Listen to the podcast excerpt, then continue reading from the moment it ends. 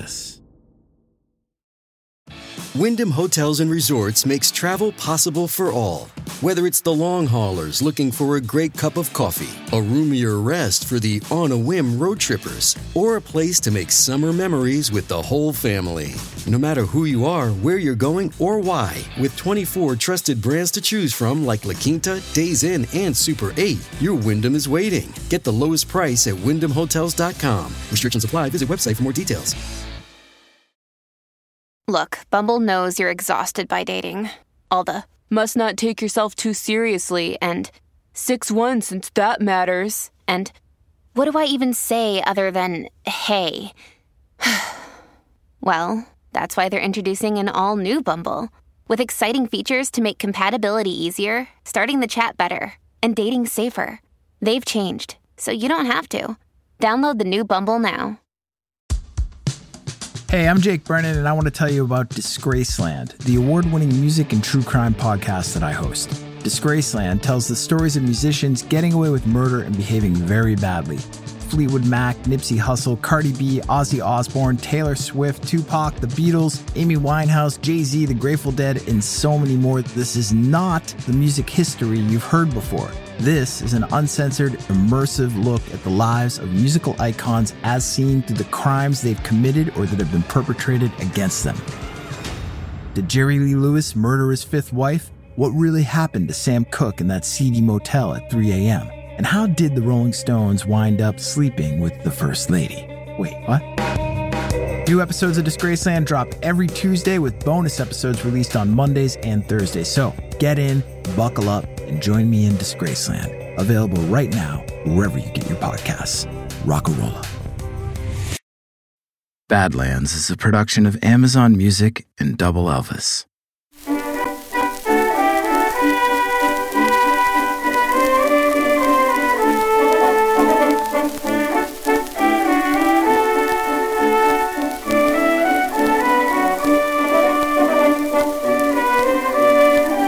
Stories about Carrie Fisher are insane. No stranger to drugs of all kinds, she dropped acid in the desert with Paul Simon, got high on ayahuasca in the Amazon jungle, and was attacked by a giant snake that may or may not have been real. She did so much cocaine that legendary party man John Belushi told her to ease up. Her mood swings were such a dramatic part of her personality that she gave them their own names and her personality was so galvanizing that it became an avatar for real life resistance fighters. And Carrie Fisher made great films. Unlike that clip I played for you at the top of the show, that wasn't from a great film. That was a fair use sample from the Library of Congress of the Victor Orchestra performing Dollar Princess Waltz in 1918. I played you that clip because I can't afford the rights to a sample clip from Gareth Edwards' Rogue One, a Star Wars story. And why would I play you that specific slice of Death Star blueprint cheese? Could I afford it? Because that was the number one movie in America on December 23, 2016. And that was the day that Carrie Fisher boarded a plane for the last flight of her life. On this episode, acid trips, ayahuasca, cocaine, and a princess turned leader of the resistance, Carrie Fisher. I'm Jake Brennan, and this is Badlands, Season 7, Hollywoodland.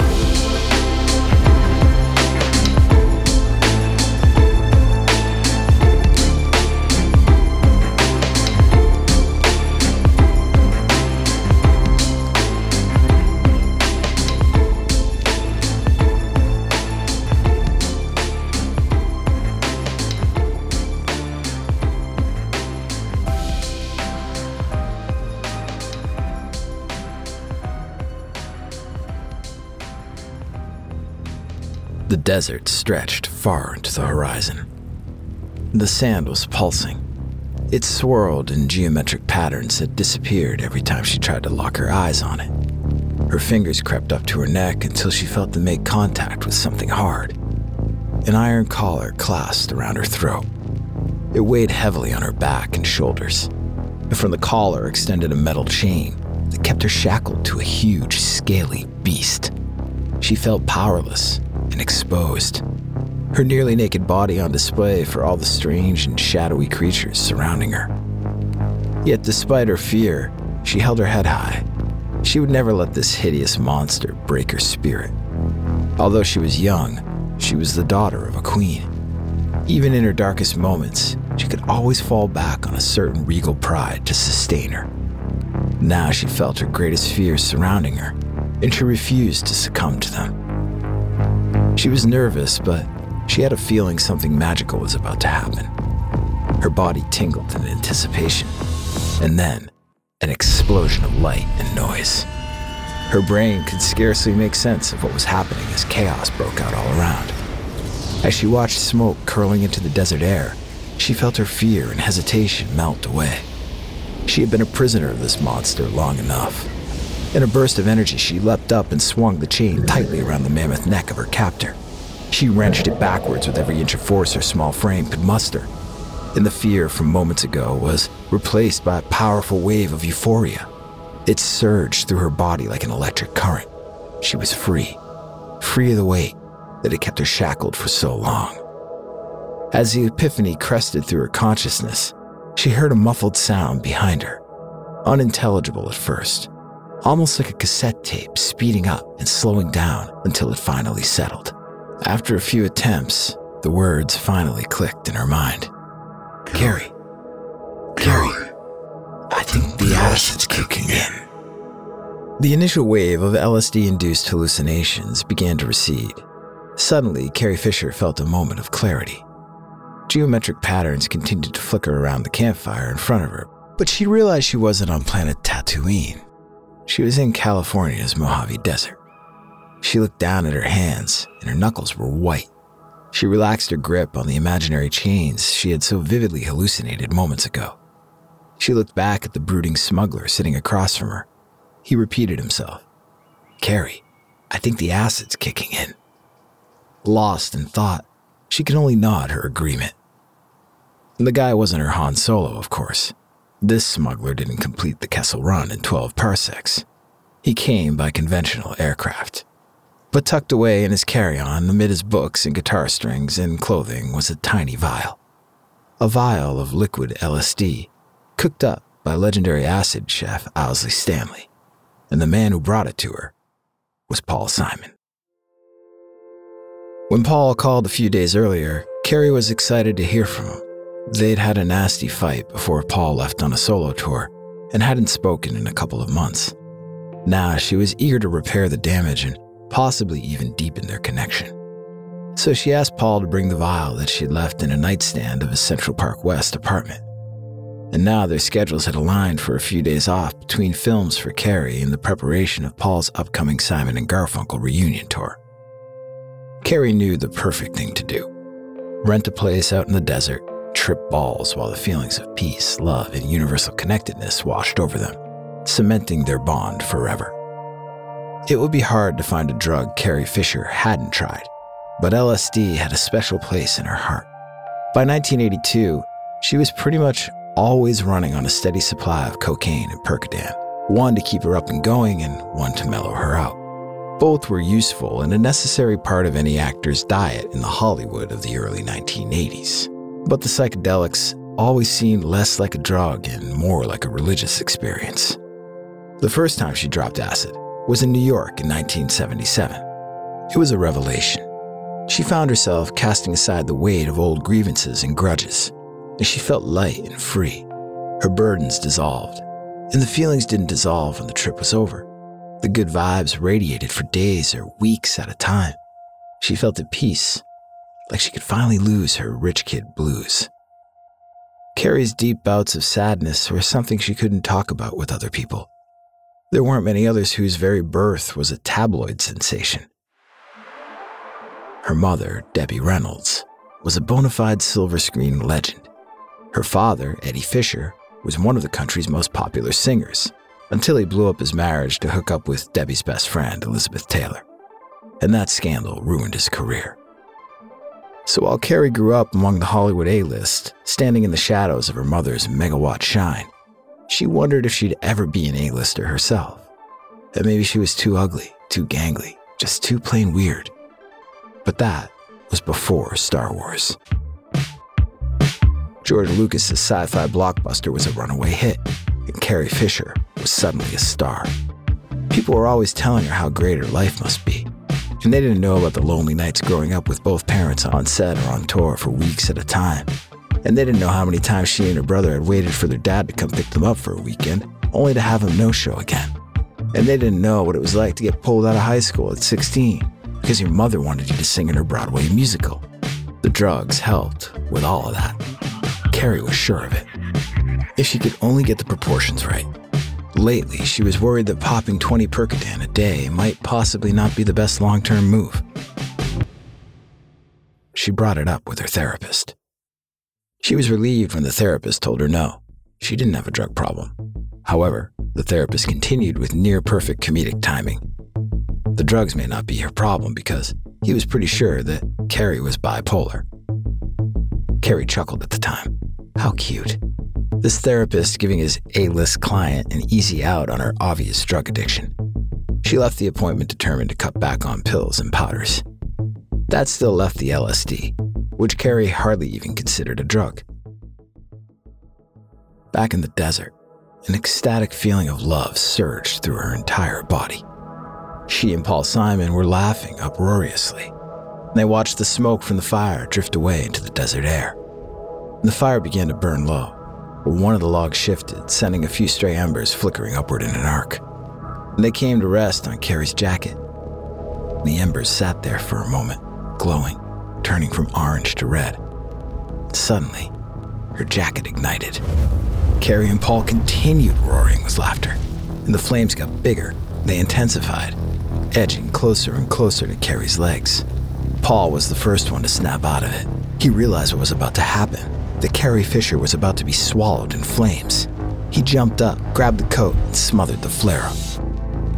This was one trip that wouldn't end in disaster, but it was far from the last wild trip Carrie Fisher would ever take.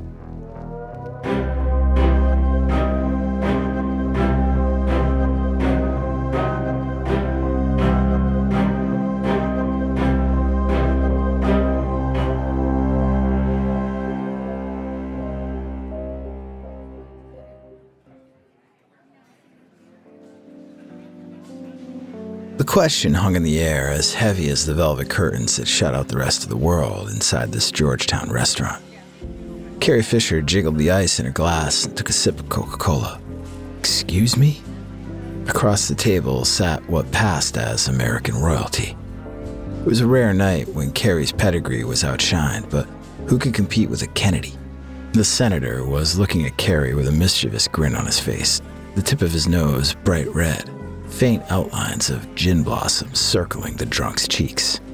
With that unmistakable family jawline, Ted Kennedy calmly and clearly repeated the question that had brought the ordinary humdrum conversation of the three couples around the table to a halt. So, do you think you'll be having sex with Chris tonight after your date? Chris was Chris Dodd, the junior Democratic senator from Connecticut. In 1985, he was at the tail end of his first term. Carrie was in Baltimore for a few months filming the miniseries Liberty when a producer friend set them up on a date. The previous year had been hard. Carrie's short lived marriage to Paul Simon had imploded. Towards the end of the relationship, her mood swings were so strong she gave them names. Roy was the wild one who liked the party. Pam was the introverted depressive. Eventually, the chaos of living with Carrie's unpredictable moods became too much for Paul, so he left. Carrie stumbled down some dark paths after that and was only now ready to get back out there. Her date with Senator Dodd had started pleasantly enough. He drove her around town and showed her the Supreme Court, the U.S. Mint, and the Capitol building. He wasn't exactly handsome, but he was charming and the conversation was easy. Or at least it was until Carrie made a fool of herself. She forgot how it had even come up, but somewhere along the line, she was forced to admit that she didn't know how many senators there were. Her cheeks flushed. She hated to admit it, but her lack of formal education bothered her. She was bright, she was well read, but as a high school dropout, there were gaps in her education. Things everyone seemed to know but her. In 1973, Carrie's mother, Debbie Reynolds, finally divorced her second husband after he'd burned through nearly all of her fortune on gambling, booze, and prostitutes. She was 40 years old, well past her expiration date in the eyes of the Hollywood system. She relocated to New York in order to revive her career, and she did so with her first Broadway show, Irene. A 16 year old Carrie made her own debut that same night as a member of the chorus. The show ran for over a year, and except for a semester at drama school, Carrie never resumed her education. Sometimes she wished she had, like now, fuming over her faux pas as Senator Dodd pulled the car into a parking spot. He looked over at her and let her know that they would be joined for dinner by another senator, one who was familiar to those with even the shakiest grasp of senatorial procedure. The very married Senator Ted Kennedy arrived with an appropriately demure blonde who wasn't his wife, and along with Carrie, Chris, and a third older couple, they were ushered into the restaurant's private dining room. The two senators held court, discussing recent legislation. The red wine flowed. Conversation continued. And when the senators' beepers buzzed three times, red wine was replaced by gin and tonics. Three buzzes meant no return to the floor for the evening. Carrie held tight to her glass of Coke. After her earlier embarrassment, she was determined to listen quietly and just absorb what these politicians had to say as they found their way through their fifth and sixth cocktails. Carrie was convinced she had been all but forgotten until Kennedy, with that mischievous look in his eye, popped the question that brought the evening to a screeching halt. Carrie was taken aback. Did she think she'd sleep with Chris tonight? Her eyebrows raised in surprise. Her mind went blank but just for a second. Refusing to be shocked, she looked the senator directly in the eyes, coolly took a sip of her drink, and said, No, I probably won't. Thanks so much for asking, though. Why not? Are you too good for him or something? No, no, Carrie assured him. It's just, well, you see, I'm newly sober and I can't imagine falling into bed with someone I just met, even a Democrat, without being loaded. The energy in the room tensed up. Everyone was looking at her. Sober? Was she joking? They were pretty sure she wasn't joking. And while she didn't know the table an explanation about her newly sober lifestyle, she gave it to them anyway. It happened like this. After wrapping production on Woody Allen's new film, Hannah and Her Sisters, in New York, Carrie returned to California. She'd been in Pam mode for far too long, and she was desperate to feel good again.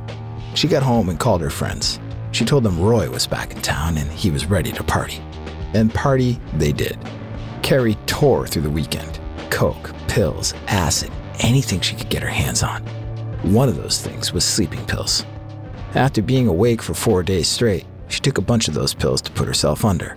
It was effective, almost too effective. She woke up in the emergency room as they were shoving a tube down her throat. They forced her to drink activated charcoal, and after that, she checked herself into rehab. I don't really have a problem, though, she concluded with a straight face. It's all just research for a book I'm writing. It was Ted Kennedy's turn to share with eyebrows raised. Determined to regain the upper hand in the conversation, he pushed her further. Acid, huh?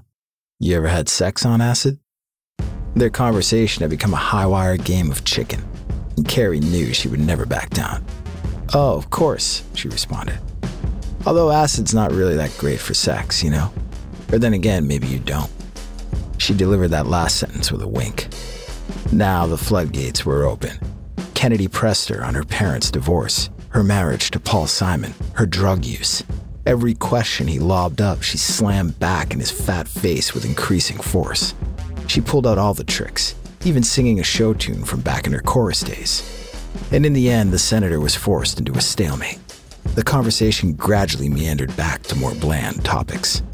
All that was left to do was pay the check and go home. On the way out the door, Ted Kennedy gave one final half assed attempt. What about in a hot tub? Would you have sex with Chris in a hot tub? I'm no good in water, Carrie said. And then she walked away without looking back. Alone in her room that night, Carrie reflected on the evening. She couldn't help but feel dismayed. She thought that sobriety would finally bring her the peace that had eluded her for so long. Now she felt more out of control than ever. And while she was glad she could deliver a well deserved verbal beatdown to a pompous windbag, she was afraid of how the monster inside her could come out so easily now without the drugs to dull her senses. Carrie continued her journey into sobriety over the next year. She chronicled it in a masterful debut novel inspired by her experiences. Postcards from the Edge became an immediate hit and topped the New York Times bestseller list. She eventually adapted it into a movie starring Meryl Streep, a process that would pave the way for an unexpectedly long second career as a writer and a script doctor. It wasn't long before Carrie and Paul Simon were talking again, too. Neither one could resist the magic connection they felt when things were going well. The drugs made things impossible, but now that they were out of the way, perhaps a couple of star-crossed lovers could write a happy ending. Or maybe the monster inside Carrie would come slithering out once again. Carrie needed answers. She boarded a plane that would take her deep into the jungle. And what she found there would change her life and her relationship with Paul forever.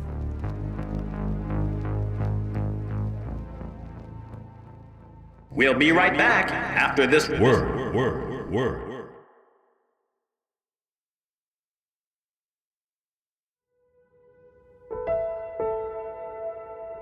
The healer held out a cup of thick brown tea. The couple drank down the pungent liquid. The evening sun sank into the horizon as the liquid began to take hold, and the healer began a long incantation in an unfamiliar language. His voice was rich and deep, and it filled the room. Then he motioned for the weary travelers to follow him to a rustic shack behind his home. He led them inside, to a small room covered in rugs and pillows where he invited them to sit and make themselves comfortable. He looked deep into the couple's eyes. He could sense a deep sadness, and then he stood to leave. But before he did, he turned to address the couple that sat inside. And with the help of an interpreter, he said, Soon the anaconda will appear. Do not be afraid. Follow it, and you will find your answers there. Earlier that afternoon, Carrie Fisher and Paul Simon drifted with the current as their boat floated down a remote stretch of the Amazon River. Lush greenery lined the riverbanks as far as their eyes could see, and their guide pointed out howler monkeys in the trees and black caimans along the riverbank as their boat neared the small village where they would spend the night. The crew tossed a rope onto the small wooden dock and began to tie up the boat. Carrie realized that now, in the summer of 1989, her relationship with Paul had officially been going on as long after their divorce as it had before their wedding. The marriage itself was an 11 month long blip, but their on again, off again romance had been a 12 year affair. They first really connected in 1978 when Carrie hosted Saturday Night Live. Paul was on hand at the behest of his new buddy, Lorne Michaels. Once he met Carrie, all the other not ready for primetime players melted away, Carrie had never felt so in sync with someone. Her mind moved at breakneck speed, undoubtedly aided by huge volumes of cocaine, jumping from topic to topic. Paul could keep up with her stride for stride. When things were good, that is. The problem was when things were bad. The problem was when they fought and Carrie ran off for days or weeks at a time, swallowing God knows how many pills and snorting God knows how much coke. After one particularly nasty split, Carrie went on a week long bender while she was filming The Blues Brothers. When she came to, she found herself engaged to her co star Dan Aykroyd, while Joliet Jake himself, John Belushi, was telling her she should probably dial it back a bit. She never did marry Elwood Blues. She did, as always, return to Paul. Her marriage to Paul was equally impulsive, and they married after a horrible patch in 1983 when they were convinced things were over. The prospect of moving on made them both so sad that they decided to get hitched instead. A year later, amid Carrie's escalating drug use, they filed for divorce. After the divorce and a stint in rehab, Carrie channeled her feelings into that spellbinding debut novel, and Paul took solace in the joyful sounds of South African street music. His blockbuster album, Graceland, and Carrie's book were released within a year of each other, a year in which they found themselves back together. When he wasn't touring and she wasn't on a film shoot, they nested in a Central Park West apartment or in Carrie's bungalow in Beverly Hills. But that alone time was hard to come by. That's why Carrie was now in this remote section of the Amazon rainforest, meeting up with Paul, who was in Brazil working on The Rhythm of the Saints, the follow up to Graceland. The couple stepped off the boat and prepared to walk the short trip to the village where they would spend the night as part of their three day excursion. One of their deckhands mentioned that in this small village lived a well known brujo, a spiritual healer. Would they be interested in visiting this brujo? It would be a revelatory experience. Now, inside the brujo shack, Paul lay his head in Carrie's lap. She stroked his dark hair as the ayahuasca tea increased its tight grip on her. She turned her head to look where the brujo had left, and now she saw a long snake slithering into the room. The huge, scaly beast looked to be 14 feet long at least. It got closer. Carrie's stomach leapt into her throat. This was a vision, only a vision. She told herself it wasn't real, but the snake began to wrap itself around her. It sure as hell felt real. It pinned her down. She couldn't move. The snake began to spout tentacles. So many she lost count, each one pushing her down to the ground. She tried to scream, but no sound would come out of her mouth. She tried to squirm away, but she couldn't even raise her arms. The snake wrapped itself around her, tighter and tighter. The tentacles began to wriggle. This one was Paul. This one was her parents. Fame, drugs, her mood swings, Pam and Roy. Each one of these things a tentacle of the cold blooded beast. The beast she had tried to tame with cocaine and painkillers. The beast she had tried to kill with LSD the beast she thought would vanish with her sobriety.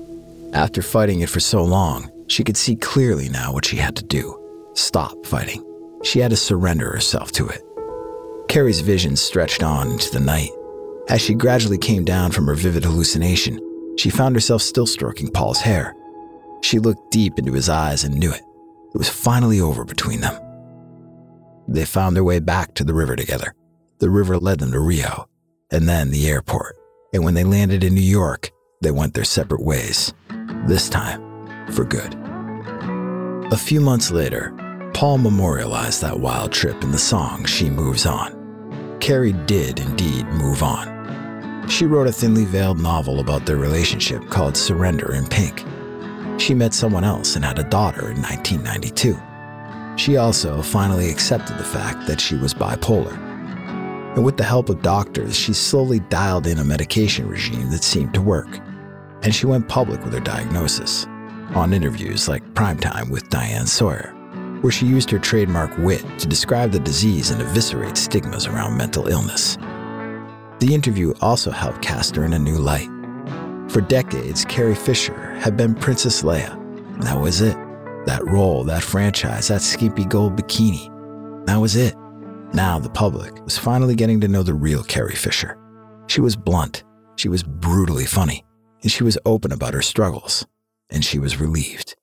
Sure, every once in a while she dreamed about donning Leia's cinnamon bun hairdo one last time, but that was something from a long time ago in a galaxy far, far away.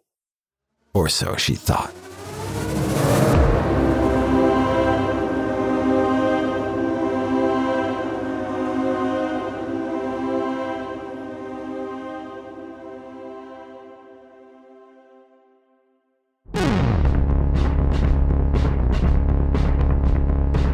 December 23rd, 2016, Carrie Fisher was exhausted. She grabbed her carry on bag and boarded the plane. She was worn out from a grueling week in London and wasn't looking forward to a long, uncomfortable flight, but she couldn't wait to see her mom and daughter. She'd talked to them both just a moment ago, and they were already setting the holiday table in preparation for her return. She smiled just thinking about it. 2016 had been a whirlwind. Carrie Fisher had a laugh at the thought that she, at 60 years old, was back on the upswing again. A year earlier, she'd reprised her role as Princess Leia in the long awaited Star Wars sequels, and a whole new generation of fans fell in love with the tough talking princess. No longer young and lithe, but now a battle hardened commander who earned her wisdom and had the scars to prove it. Off screen, she was quickly becoming a hero to women everywhere for the fearless way she stood up to the newly elected president, Donald Trump, on Twitter and in the press. Quote, Trump speaking his mind isn't refreshing, she wrote. It's appalling. Coca Cola is refreshing. For women across the country looking to have their voices heard and their message amplified, Carrie's combative attitude was even more refreshing. The girls who once dreamed of being Princess Leia had grown into women who now dreamed of being Carrie Fisher. In addition to her acting career, Carrie never stopped writing. Her latest memoir, The Princess Diarist, caused a sensation when it came out earlier in the year. In the book, she hilariously skewered stigmas around mental illness and sexism in Hollywood, but it was grabbing attention for a more salacious reason. The revelation that during the filming of the first Star Wars movie, she and Harrison Ford had engaged in a brief affair, something they'd both managed to keep secret for nearly 40 years. That's why Carrie was in Europe. She was finishing up the final leg of a promotional tour. In addition to book signings and media appearances, she managed to squeeze in filming scenes for an upcoming British television series. And Carrie, being Carrie, she also burned the candle at both ends, hobnobbing with fellow celebrities and old friends in London the night before she was set to fly back to LA. Maybe it was her busy schedule. Maybe it was her aching body. And maybe Roy had simply come to town for one last rollicking romp. But during her time in London, she'd fallen off the wagon. She resorted to old habits to get through the grind a bump or two of cocaine during the day, and at night, some opiates to level things out. Now, as she settled into her seat on the plane, Carrie plopped her emotional support bulldog Gary in the seat next to her and pulled a small box out of her bag. She glanced over at her assistant across the aisle, and then she opened the box. She pulled out one of a dozen or so gel cap pills. It looked the same as all the others, but this one was different. You had to know it was different. Carrie knew. This one contained a tiny dose of heroin. With a deft, practiced motion, she looked out the window, flicked open the capsule, and snorted the tiny amount of powder inside. She pulled the blanket over herself and settled in for the 11 hour flight as a warm feeling coursed through her body. By the time the plane reached cruising altitude, her spirit was already beginning to ascend even higher. No one noticed anything wrong until the plane landed. They rushed her to the hospital where her body lingered for four days. On December 27th, Carrie Fisher was pronounced dead. A few weeks later, Carrie's longtime friend, Meryl Streep, accepted a Lifetime Achievement Award at the Golden Globes. It was only days before Donald Trump would take office. In her speech, Streep railed against the misogyny and racism of his campaign. She concluded her speech with a quote from her friend Carrie Take your broken heart, make it into art. Somewhere in Mississippi, a young graphic designer heard the speech. Carrie Fisher was a lifelong hero, and in her grief, she fashioned a simple design. It was an image of Princess Leia with the words, A woman's place is in the resistance. The design immediately went viral. Two weeks later, millions of women marched on Washington and state capitals across the country in the largest single day of protest in American history. And that image of Carrie Fisher was everywhere. The resistance was reborn. It was a fitting tribute, one so good it ought to be in pictures. I'm Jake Brennan, and this is Badlands.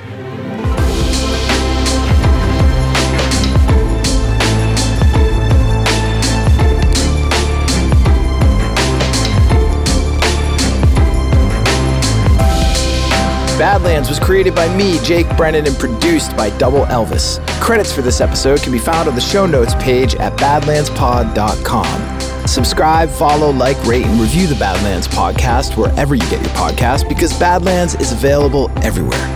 If you love this show, tell someone, tell everyone. Shout us out on social, spread the word, and follow us on Instagram, Twitter, and Facebook at Double Elvis.